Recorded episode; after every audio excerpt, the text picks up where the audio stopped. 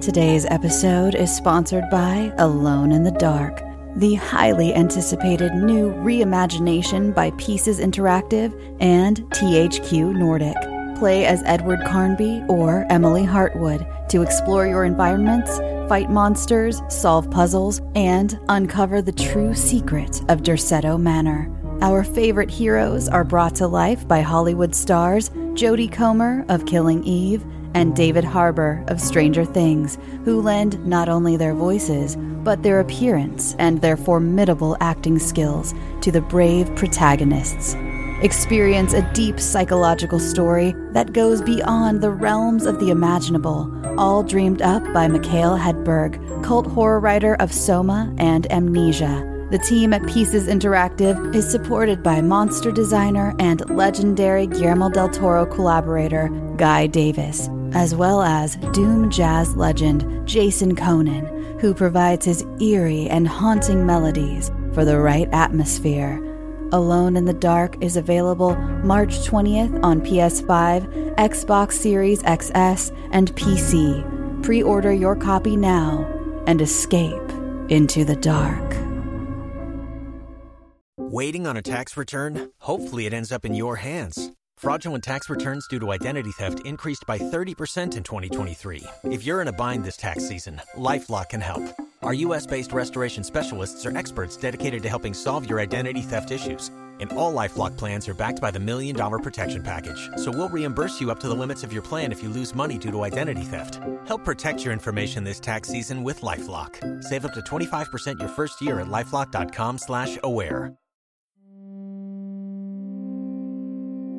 This is the Bloody Disgusting Podcast Network.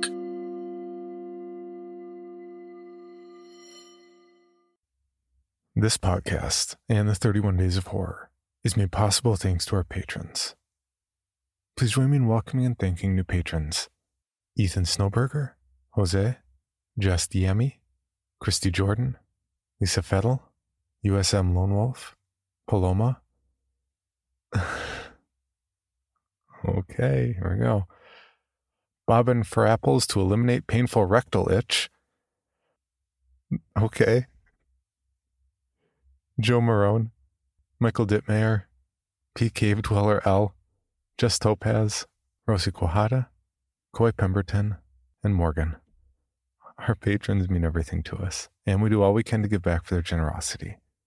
So, what do patrons get? Rewards start with shoutouts and early commercial free access to all episodes. While I know that commercials aren't everyone's favorite, and we do put a ton of effort into making them entertaining. We provide all episodes commercial free for patrons at all levels. From there, rewards include weekly bonus episodes, immediate access to almost 500 Patreon exclusive episodes, coffee cups, t shirts, and logo hoodies. And for all of October 2020, all new patrons who sign up will get a limited edition 31 Days of Horror magnet along with their other rewards. Our thanks to you for supporting the show during my favorite time of year. Signing up annually is still an option and also comes with a magnet. And if you sign up annually, I'll give you a month for free 12 months for the cost of 11. Like I say every week, and this month every day, we do all we can to give back to the people who support our show. If you'd like to see how you can support the podcast and get rewarded for doing so, including getting a limited edition creepy fridge magnet, please check out our reward tiers at patreon.com slash creepypod. And before we get to today's episode, I want to announce a last minute shift in format. People over at Patreon know this well, but I think and worry about the show a lot and people's enjoyment of the show. We put a ton of work into October because it's my favorite time of year, but also to celebrate with others who feel the same thing. That said, because of our shift in hosts, we have mid roll ads, ones that you've been hearing all month already if you aren't on Patreon. Now, during a normal week and a 30 minute episode, I don't think it's a big deal, especially with the work we put into commercials. However, two commercials for a 10 to 15 minute long story has been a conflict for me to deal with. Yes, this is how we keep the show going, but I don't want to sacrifice listener enjoyment. So, the content of October has just doubled. And you can thank all the supporters of Patreon for this one. Now, I just don't have enough time to produce more stories for this October. So, for the episodes that are in the 15 minutes or less range, I'm going to add a story to that day. It'll be something from our Patreon back catalog from a few years ago. This way, we can do the stories we produce for October, have mid roll ads between stories to not interrupt your enjoyment of the stories, and you get a peek at some of the Patreon content in case you've been thinking about heading over to support us there. So, what am I trying to say? The commercials are staying, but you're suddenly going to get more content. Now, this is a decision I literally made 10 minutes ago, so I'm a little bit sweaty and mildly panicked, but bear with me. And please understand, I really do want you all to enjoy this show as much as possible. No.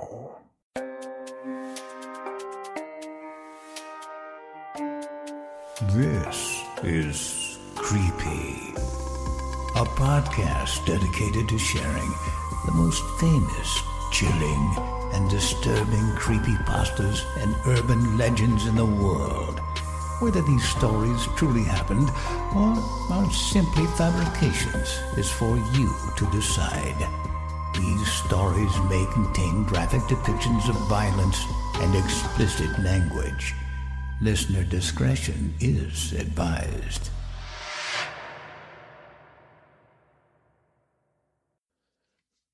Creepy presents The 31 Days of Horror, Day 6.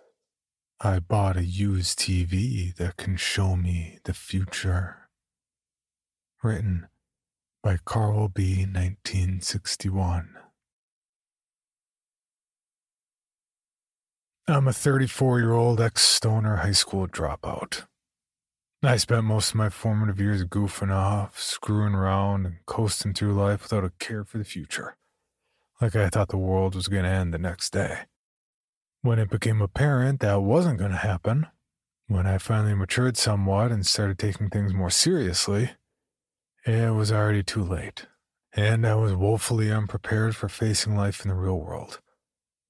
My parents finally got fed up with my shenanigans and kicked me out at 26 giving me a thousand bucks in cash to get started and leaving me to fend for myself. I can't say I blame them. Who wants to spend the rest of their life supporting a freeloading slacker without any direction in life? I got a job in the city, found a relatively cheap apartment, and began taking online classes, eventually earning a GED. I work as an after hours security guard in an office building in the city. I'm not going to tell you where exactly I live. The job's relatively easy. I sit in a small room for 12 hours a day looking at a bank of CCTV monitors, do a sweep of the building once every hour during my shift, and report any unusual activity on the phone to my supervisor at the district HQ. The job gives me a lot of downtime. Mostly I just sit on my ass watching YouTube videos on my phone and listening to music. Sounds like a great setup, right? Basically, I get paid to do nothing. Did I mention I was a security guard? The trade off is I get paid shit. It's not like there's a lot of room for career advancement in my line of work. Plus, living in this city isn't cheap. Between rent, utilities, groceries, and bus fare, I usually have about $20 in disposable income at the end of the month. So, when the old piece of shit RCA box TV I brought to my apartment from home finally went toes up, it's not like I could afford to buy a new one. I decided to go to local Goodwill and see what they had to offer. Goodwill's a crazy place, and you never know what you'll find there, what deals you might score. My luck was in that day, and I immediately found a nearly brand new Samsung 7 Series Ultra HD flat screen with a 43 inch screen. Normally it costs over 300 bucks but I was able to get it for only 60, which was still a bit more than I felt comfortable spending. I took my new purchase home and set it up, marveling at the crystal clear high definition picture. It was easily the best 60 bucks I ever spent. It didn't take me long to realize that there was something odd about my new TV, though. That night, my night off, I watched a new episode of a current hit network series. I didn't think much of it at the time, but the next morning, when I was on Facebook discussing the episode with a few friends I'd made there, they had no idea what I was talking about when I described the plot. They told me last night's episode had been nothing like what I was describing. They told me I was nuts and suggested that maybe I'd been watching a different show by mistake. We argued about it for a while, then I signed out. I didn't really know or care about these people. Figured they were probably trolling me for some kind of joke. Except that when I went to Wikipedia and read the synopsis for the episode in question, I was surprised to see they were right. Last night's episode had been the one they claimed to have seen not the one I distinctly remembered seeing myself. I tried to explain it to myself by reasoning that maybe what I had seen had been a rerun of a show I hadn't seen before. Maybe I'd been on the wrong channel or had fallen asleep without realizing it and dreamed the entire thing. I even thought that perhaps it had been a DVR the previous owners had left in the TV's programming or something. I shrugged it off and had pretty much forgotten about the entire incident by the time I had to leave for work. I worked my shift, got off at 4 a.m. the next morning, took the bus home, and went straight to bed. Late the next morning, while eating a breakfast of cold Pop Tarts and some reheated leftover coffee from the previous morning, yeah, I admit I'm a bit of a slob, but hey, I'm a 30 something bachelor, give me a break. I flipped on my new TV and watched the news. The female newscaster had a solemn expression Tragedy this morning downtown when the number C subway train derailed at 8:42 a.m., leaving a dozen people dead and 20 more critically injured. I changed the channel, not wanting to hear that depressing bullshit. I channel surfed for about an hour, not really paying much attention to anything I was seeing. There wasn't much interesting on, so I turned on Netflix and watched The Big Lebowski, one of my all-time favorites. I followed the less than spectacular adventures of the dude, Walter, and Donnie for the next couple hours. And by then it was close to noon, so I turned off the TV and went to get some lunch and do some shopping before I had to leave for work later that afternoon. Later that day at work, I was down in the parking garage on my break, having a cigarette and shooting the shit with a garage attendant, a heavy set, gray haired older guy named Carl, who I had kind of made buddies with. In passing, I mentioned the subway accident earlier that morning, and he gave me a puzzled look.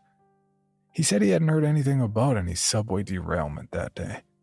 He asked me which train had derailed, and I told him it had been the number C at 8:42 that morning. "You're crazy," he replied with a snort. "I took that train to work this morning at 8:30 and everything was just fine."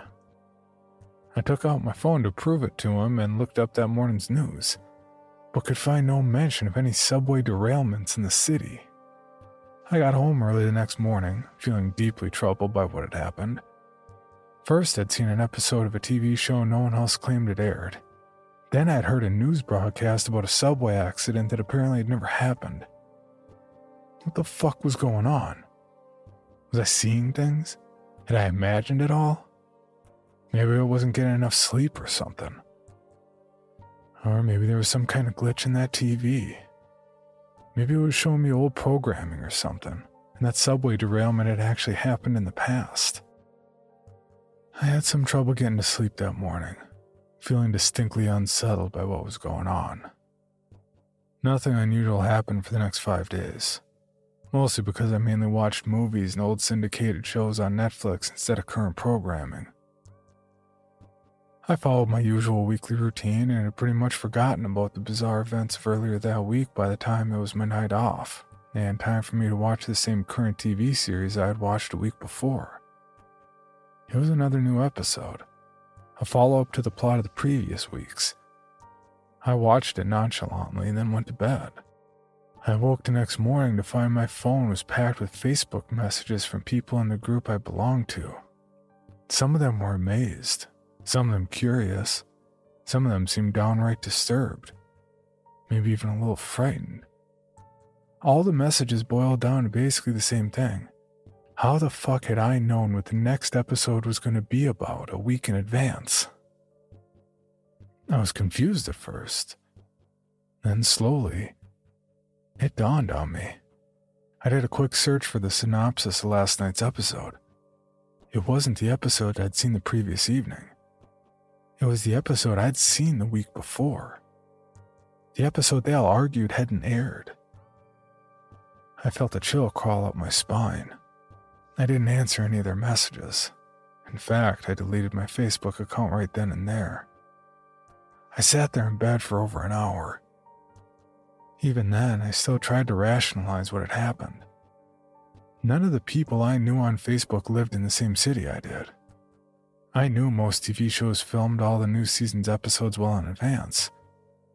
Maybe the satellite that provided the network feed to the people who lived in my area had screwed up and skipped an episode, showing me the one that was supposed to air after it. It actually kind of made sense. To an extent. Even still, I didn't really feel in the mood for watching any TV that morning.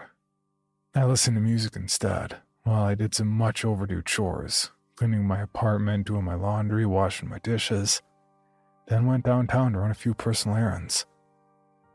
Then I went to work and did my usual 12 hour routine of sitting on my ass in the security office, goofing off on my phone and occasionally checking the monitors to make sure there weren't any fires, burglars, or zombie serial killers in the building. I went down on my break to the parking garage, had my usual cigarette, and made chit chat with Carl. We stood around for about 10 minutes, smoking, making small talk, not really talking about anything important. I casually asked him if he'd watch a TV series I did, and he just grunted and shook his head. I can't stand TV shows about a bunch of privileged yuppie assholes whining about their problems. I can't relate to that shit. I just shrugged, and that was pretty much that. A few minutes later, my break was nearly up, and I put out my smoke and we said goodbye. I finished the rest of my shift, then went home and went to sleep. I spent most of the next morning and early afternoon playing video games. When I came into the building around 4, the manager was waiting for me with a grim expression. What's up? I asked him, concerned. You didn't hear? He asked me. No, hear what? Carl, the parking garage attendant's dead. I was shocked. How? Didn't you see the news? He was killed in that subway train derailment this morning. I felt a sense of unreality wash over me, a feeling of deja vu. I felt like I was having a dream. What time did it happen? I asked the manager, my voice sounding far away. This morning, at 8:42. He was on his way to work. Which train was it? I asked him, already knowing the answer. The C train. For a second, I felt lightheaded. I thought I was going to faint, willing myself to clear my head and get a grip. I thanked the manager for telling me, expressing sadness at Carl's death. I clocked in at four, then went into the security room and sat there in front of the monitors. My mind was reeling. It was apparent what was happening. Had been for some time, but I'd been in denial before then. But now, in the face of Carl's death, I had to acknowledge the truth of it to myself. The TV I had bought secondhand from a Goodwill store for $60 could somehow, some way, receive broadcasts from a week in the future, could in effect predict the future. I didn't know how, I didn't know why, and frankly, I didn't care. I sat there dwelling on this, considering the ramifications of it all. I felt a kernel of wild excitement building up within me as I thought of the possibilities. I had to force it down and keep myself in check. I could tell everything that was going to happen a week before it actually did sports scores, the weather, politics, natural disasters, crimes, accidents. The list went on and on. I felt a sense of guilt in there as well, that I had a chance of preventing Carl's death but hadn't acted on it while I had the opportunity but told myself that even if I had accepted what was going on before the subway accident and tried to warn him, he wouldn't have believed me anyway. I thought of the good I could do with my newfound power to foresee future events. I could prevent crimes, save lives. I could learn the outcome of the next presidential election a week before everyone else did. I could even. A wild idea suddenly occurred to me and I bolted upright galvanized with excitement at the tempting plausibility of it. The Powerball lottery drawing was tonight at 11. The jackpot was currently over $500 million. I debated it briefly in my mind, the morality and ethics of it, then said fuck it to morality and ethics. I called my supervisor and told him in no uncertain terms where he could insert my job. then left the office building for the last time, feeling giddy, almost whimsical. I took the bus back home, knowing I wouldn't have to rely on shitty public transportation for much longer. In a couple more weeks, I'd be driving myself around in a new Rolls Royce. I raced up to my apartment and turned on my miraculous new TV, waiting anxiously with a pad and pen as the hours passed and 11 o'clock slowly crept around. I watched eagerly as the little plastic balls bounced around in their machine, jotting each of the lucky six on my pad, and they rolled down the chute one by one into the clear glass tube. I stared in awe at the six numbers I'd written down. In a week, I was going to be $500 million richer. I had finally discovered a way to rig the lottery that not only worked but was perfectly legal. No one would ever know. I was rich could finally start living the life I'd always dreamed of, could. On TV, there was a sudden interruption. A special news report. A grim faced newscaster sat at the anchor desk. He spoke solemnly, trying to remain composed on air.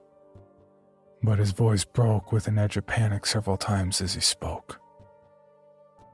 This is a special Channel 13 news report. The White House has just just released a statement. At approximately 9:27 Eastern Standard Time this morning, NASA detected NASA detected an asteroid with a 100-mile diameter on a direct collision course with Earth. Scientists predict it will enter our atmosphere within the next week and will impact with a velocity of 60 miles a second, causing causing worldwide extinction and there's nothing that can be done about it. The end of the world is upon us. I stared at the TV in shock. This couldn't really be happening. I changed the channels rapidly. It was the same on all the other networks. One newscaster said that rioting and looting was already breaking out in all the major cities as panic took hold of the streets. They then cut to the Pope at the Vatican leading the world in prayer, speaking in Italian, with an interpreter translating into English. O oh, our God, we are heartily sorry for having offended thee. I turned off the TV, feeling numb. I looked down at the now useless winning Powerball numbers I'd written down. I tore up the piece of paper. I went to the window and looked out at the calm city street below then up at the night sky above.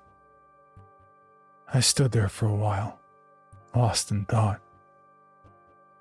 Then I sighed, got out my phone, and called up an old buddy of mine who used to score for me and also lived in the city. I told him I wanted an ounce of dank weed, and he said he could hook me up the next day. Why the fuck not? I thought to myself as I ended the call.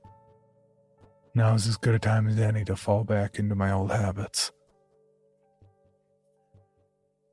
I used to coast through life without a care for the future, like I thought the world was going to end soon.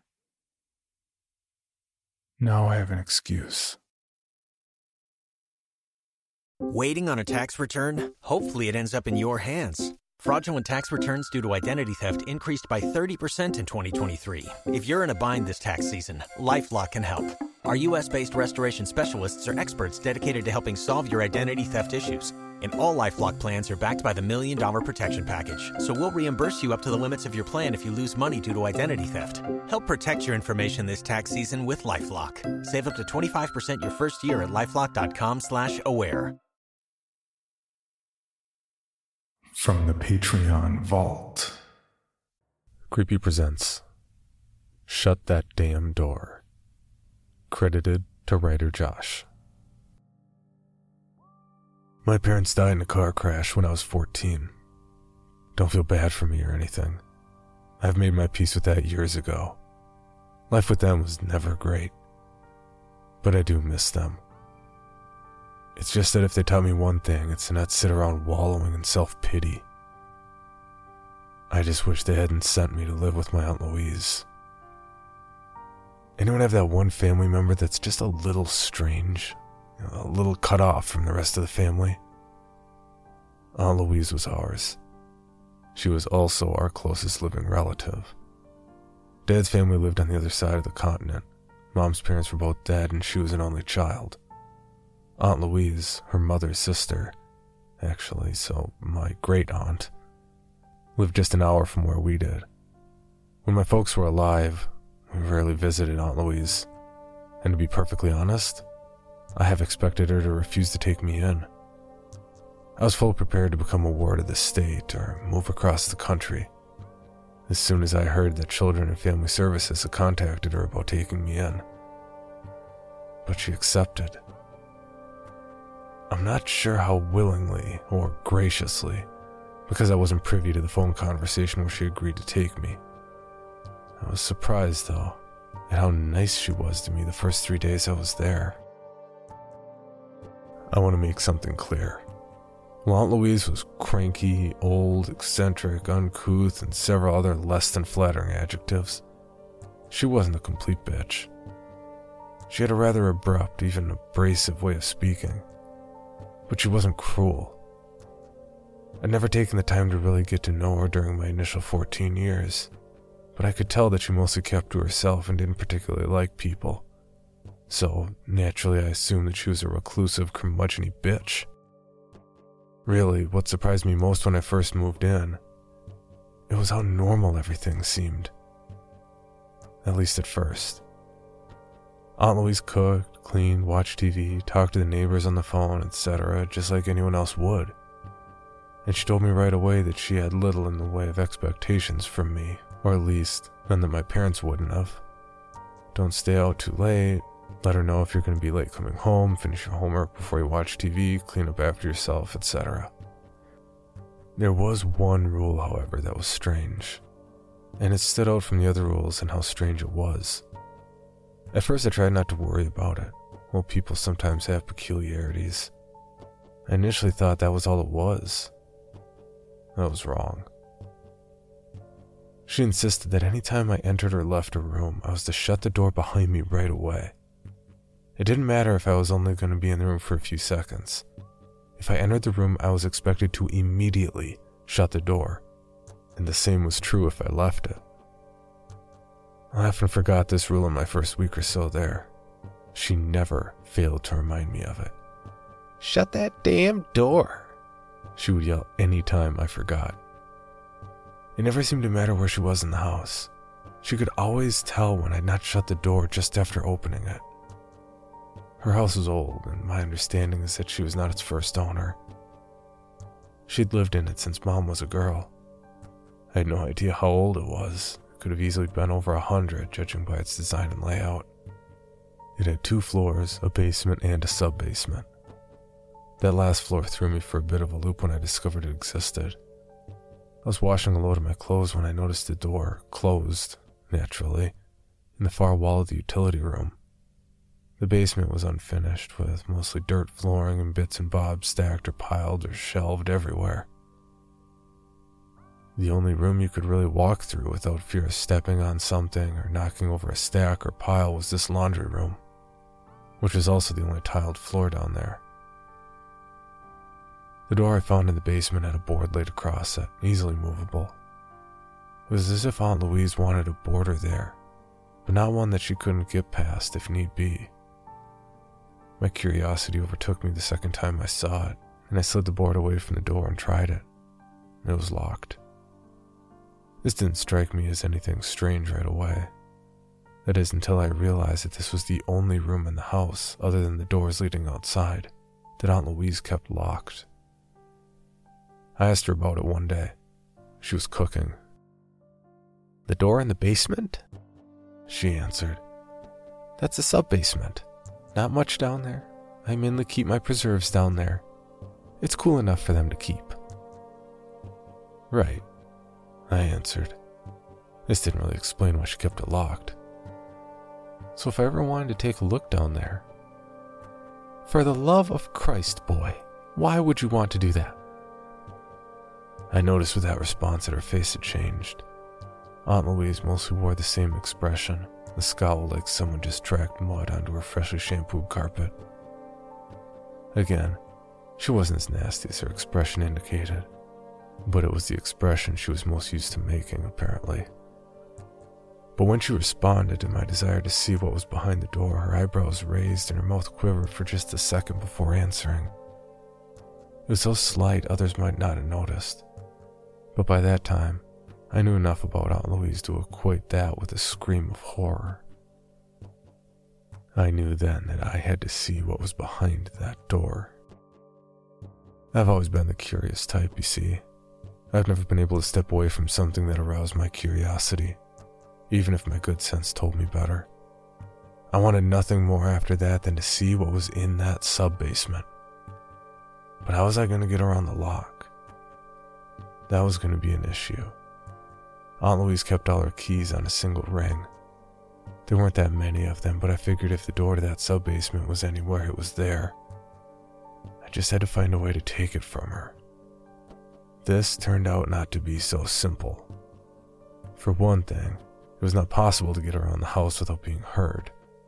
I couldn't sneak from my bedroom to hers in order to sneak the keys without opening and closing all doors in between us. Mine, the door in the far part of the hallway, and hers. Believe me, even if I simply left all the doors open, she somehow knew. I once had to go to the bathroom at night and I forgot to close the hallway door. I just made it to the bathroom when I heard her yell, even while asleep. Shut that damn door. I hurriedly turned back and went to close the hallway door, forgetting to close the bathroom door, and I heard it again. Shut that damn door. For that matter, Aunt Louise's room had a squeaky door that also had a catch to it. So when she opened it, it sounded like a There was no opening of her door without her noticing. So I forgot about the sub basement door for a while. I placed my curiosity on the back burner and just tried to get along with the taciturn old woman for a while. Life got a bit easier. As long as I remembered to keep all the doors shut at all times, the two of us got along famously. She didn't get in my face about things, and I didn't get in hers. It was a pretty silent house, but one that I got used to living in. I didn't even think it strange anymore that every part of the house that went access through the door always had its door shut. It would have struck me as more odd if any doors were ever left open. Which brings me to the day Aunt Louise fell asleep while watching The Price is Right. It was a summer day and pretty hot. Louise was slightly less worried about windows being open than doors, but she still tended to only open one at a time. And today she had just one open. One that wasn't doing much at all to cool down a boxed in house that had zero room for airflow thanks to Aunt Louise's chief eccentricity so naturally she fell asleep, and I saw my chance. Her purse was at her feet. I was sitting in the chair directly beside her, reading an Avengers comic book and trying to ignore repeated calls of, Come on down, from the TV. I looked over at her and saw that she was in a deep doze. Her hearing wasn't the greatest even when she was awake, though she was far from deaf but I figured in her snooze there would be little chance she would hear the tiny noise of me rifling through her purse. I found her keys almost immediately and headed for the stairwell. If she woke up when I opened the door, I would just claim that I was doing a load of laundry. But she was unlikely to wake up unless I forgot to close the door, which by now I never did. I headed down the stairs, for some reason tiptoeing even though I wasn't yet at the place I had been shut out from. I felt absurdly guilty despite the fact that Aunt Louise had never expressly forbid me from doing what I was now doing. The door to the basement was closed, of course, but unlocked as always. I ducked through and closed it, waiting a few minutes, listening for a shifting of Aunt Louise's frame in her chair, indicating she was getting up. Or perhaps her voice calling to ask why I was in the basement. Quietly, I crept for the laundry door opened the door, and closed it just as quickly, slipping inside. I felt for the chain pull for the light and pulled it. Low, eerie light flickered through the room. I'd never thought of the lighting in here as eerie before, but I did now. There was something about this eerie endeavor that felt wrong. But my curiosity overrode my sensation of caution. I crept toward the door and slid the board away from it. Aunt Louise had apparently put it back in place after the last time I'd done this. The question of why she had done so played in my brain for a moment, but I ignored it and brought out the key ring. I found the right key on the third try and heard a loud click of the lock sliding away. I froze, heart beating in my chest, waiting to hear a cry from upstairs. Nothing. The door opened silently as a ghost. There wasn't any light to illuminate the staircase beyond. I didn't even see a chain pull for a light on the stairs.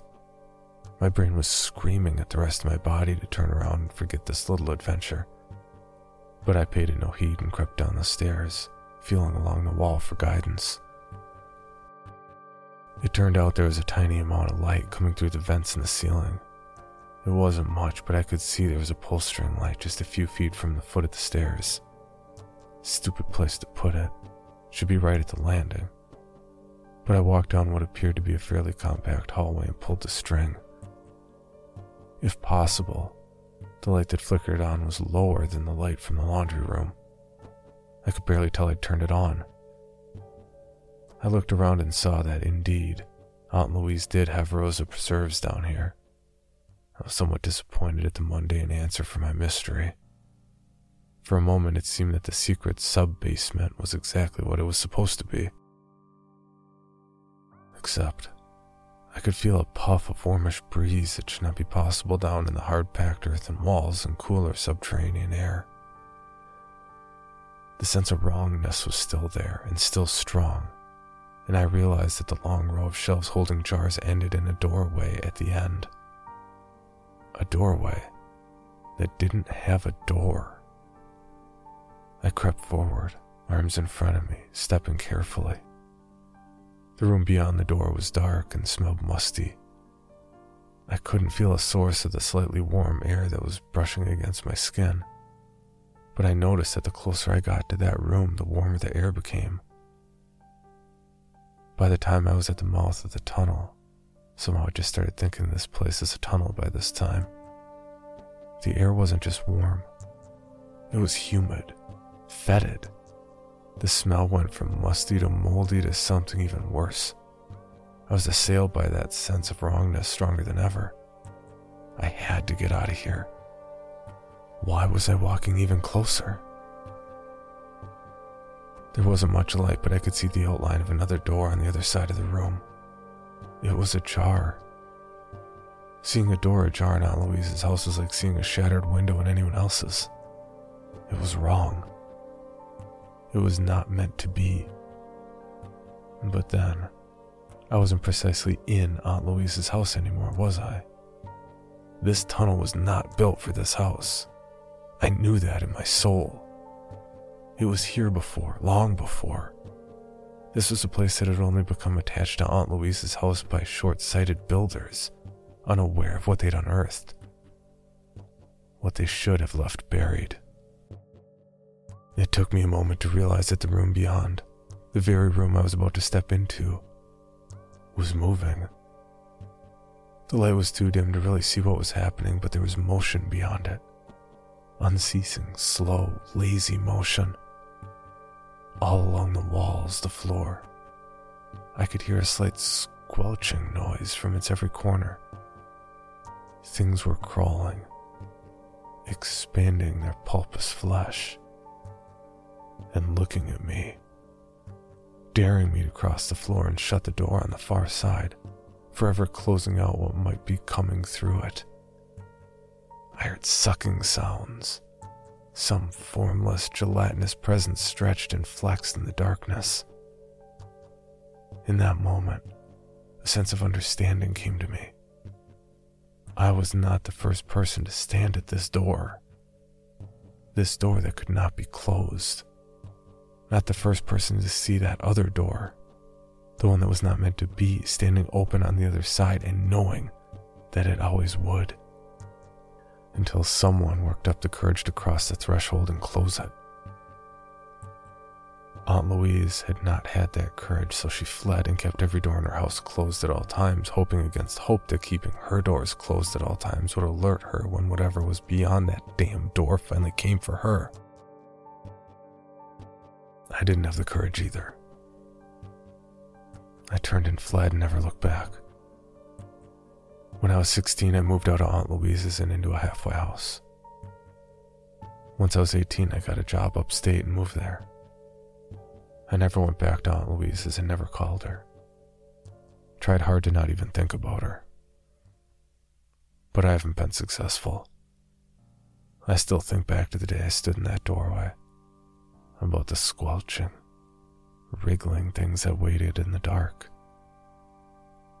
And I wonder if Aunt Louise ever found the strength to cross the room and shut that damn door. For more information, including pictures and videos of the stories told on this podcast, or to suggest stories for future episodes, please visit us at CreepyPod on Twitter, Instagram, and Facebook, or email us at creepypod at gmail.com. All stories told on this podcast can be found at creepypastawikia.com and are protected by a Creative Commons license. Some rights reserved unless otherwise stated.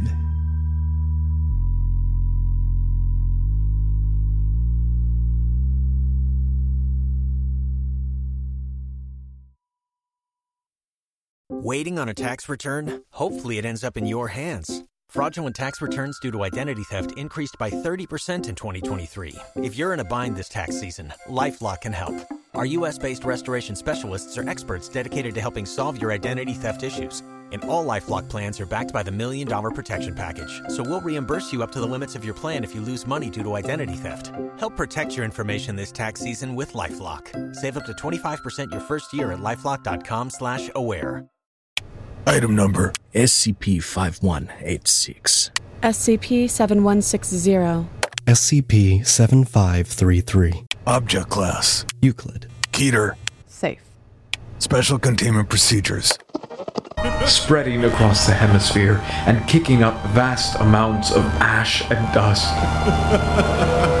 the only thing I could hear was 7219 laughing. Do you remember your name?